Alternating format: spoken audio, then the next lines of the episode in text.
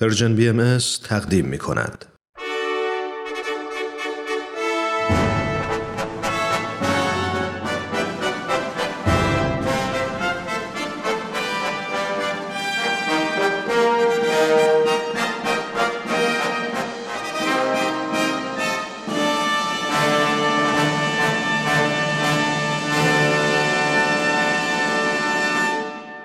پیک یزدان دین در مسیر تاریخ.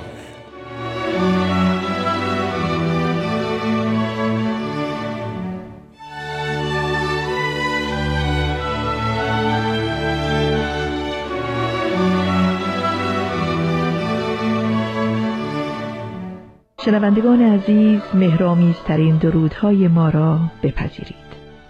بار دیگر به نشست ما با آقای دکتر نصرت الله محمد حسینی استاد پیشین دانشگاه تهران و محقق بهایی خوش آمدید. آقای دکتر محمد حسینی در مسیر بیان تاریخ و تعالیم دیانت بهایی شرح آثار نازله از قلم حضرت بهاءالله شارع دیانت بهایی در شهر ادرنه را پی می‌گیرند. این گفتارها در ادامه بحث کلی ایشان در خصوص تاریخ و تعالیم آینهای آسمانی به ویژه وحدت اساس ادیان الهی ارائه می گردد. آقای دکتر محمد حسینی به برنامه بسیار خوش آمدید. سپاسگزارم سرکار خانم گیتی اجتماعی شنوندگان عزیز و پرمهر و با وفای رادیو پیام دوست پس از درود فراوان هفته پیش به عرض رسید که از قلم حضرت بهاءالله صدها لوح به عربی و فارسی در شهر ادرنه نازل گردیده است که حجم برخی از آنها از صدها صفحه تجاوز می نماید در میان الواحی که در ایام ابلاغ عمومی امر الهی در ادرنه از قلم حضرت بهاءالله نازل گشته است سوره ملوک مقام مخصوص دارد. بله. در این سوره پس از توصیف شخصیت و مقام مبارکشان و مأموریت و رسالت حضرتشان همه پادشاهان و رؤساء عالم را نصیحت می‌فرمایند که خود را از این فضل اعظم محروم ننمایند و به ظهور بدی مؤمن شوند.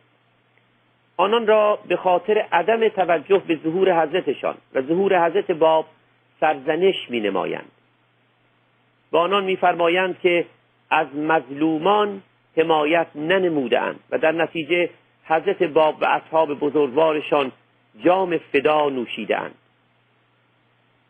مجددا به آنان میفرمایند اکنون که نسائم وحی الهی میوزد جبران مافات کنند. و خیشتن را محروم ننمایند. از بلایای وارده بر حضرتشان و اصحابشان طی سالها سخن به میان آوردند. بدانان میفرمایند هر روز بر مصارف شخصی خیش نیفزایند و مخارج سنگین آن را بر مردم بیگناه تحمیل ننمایند. میفرمایند این عمل ستمی است آشکار بر مردمان. به پادشاهان و رؤسای عالم میفرمایند که اصول عدالت را مراعات نمایند. میفرمایند افتخار پادشاهی شما به عدالت است. اگر مراعات عدالت ننمایید پس به چه چیز افتخار می نمایید سفارش فقیران و بینوایان را به پادشاهان میفرمایند. به آنان میفرمایند که انبوه سپاه جنگی خیش را تقلیل دهند کاهش دهند. به آنان به تصریح میفرمایند که پیروزی حضرتشان در هدایت عالمیان حتم است مسلم است. ولو احدی از سلاطین به نصرت آن حضرت قیام ننماید. در سوره ملوک کتاب به پادشاهان مسیحی عالم میفرمایند که به ظهور حضرتشان که همان ظهور مجدد حضرت مسیح است مؤمن شوند و آنان را به خاطر قصور در تحقیق و انحماک غرق شدن در دریای لذات و شهوات دنیوی سرزنش میفرمایند.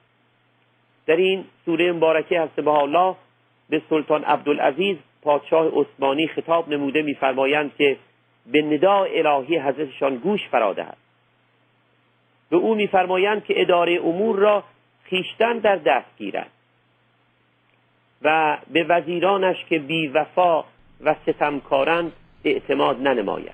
بله. به او میفرمایند که به گنجینه های عالی خود مغرور نشود و از حد اعتدال خارج نگردد. او را به رعایت عدالت در خصوص رعیت سفارش میفرمایند به او میفرمایند با آنکه حضرتشان بیگناهند سلطان آن حضرت را از استانبول به ادرنه تبعید کرده است. میفرمایند اگرچه او به آن حضرت ستم آشکار نموده است ولیکن حضرتشان در حق سلطان و همگان دعا میفرمایند. در این سوره همچنین به وزیران سلطان عبدالعزیز عثمانی خطابات نموده و به آنها میفرمایند که از راه راست منحرف نشوند.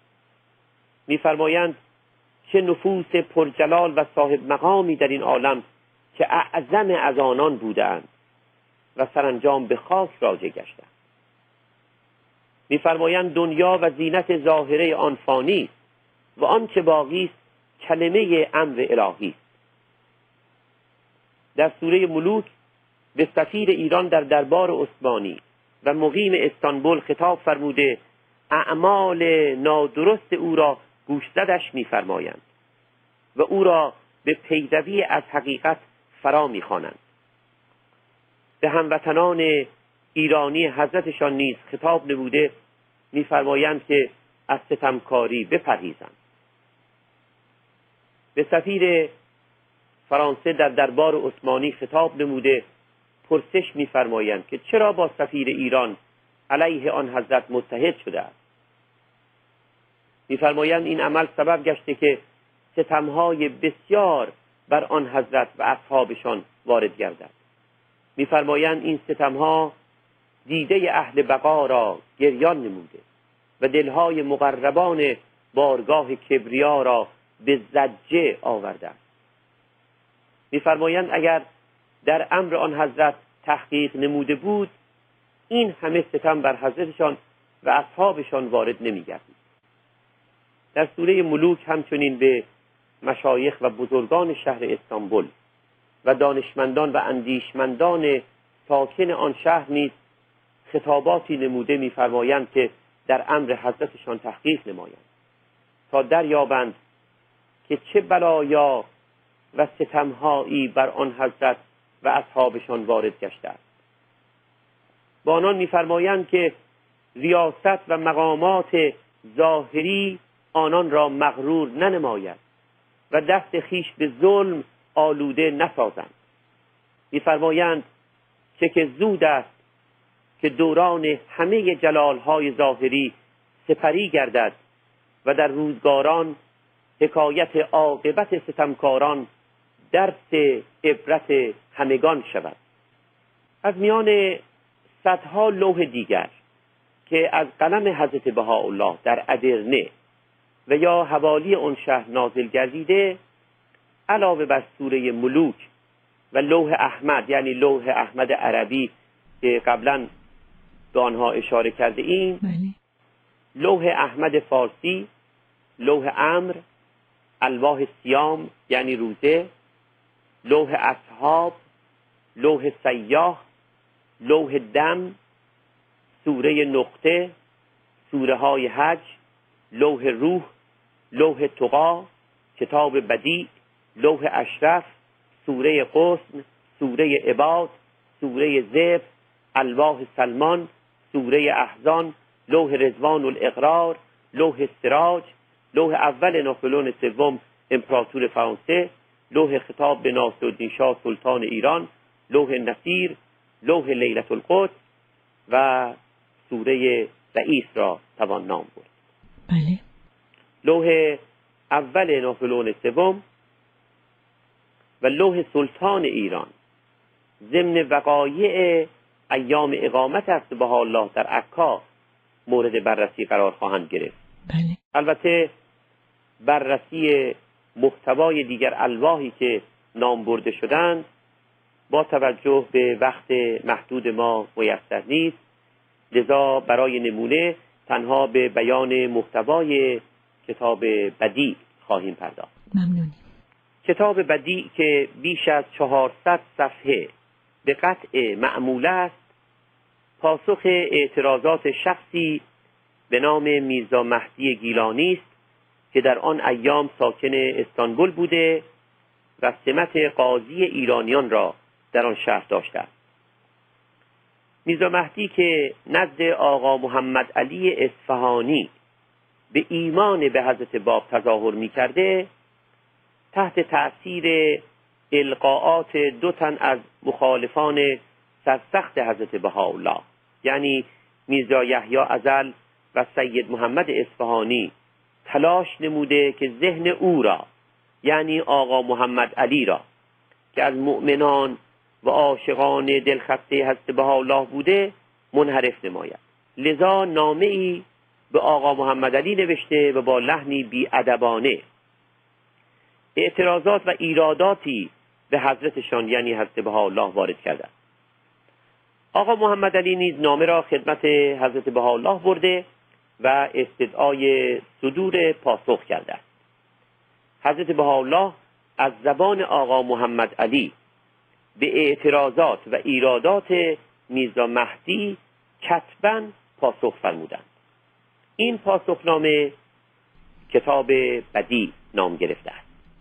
آقای دکتر به طوری که فرمودید کتاب بدی رو بعدا مفصلا معرفی خواهید کرد اما به طوری که مدارک تاریخی نشان میده آقا محمد علی اصفهانی مرد بسیار جالبی بوده و در ایام تبعید حضرت بهاءالله حضرت عبدالبها و اصحاب در ادرنه و عکا و همه مصائب و مشکلات آن روزها بسیار سبب شادی ایشان می شده است. می‌خواستم خواهش کنم که اشارتی به احوال او بفرمایید. با توجه به اینکه برخی از آثار مهم حضرت بهاءالله و از جمله کتاب بدی که با اشاره خواهید فرمود به حقیقت به خواهش او و یا به افتخار او نازل شده است.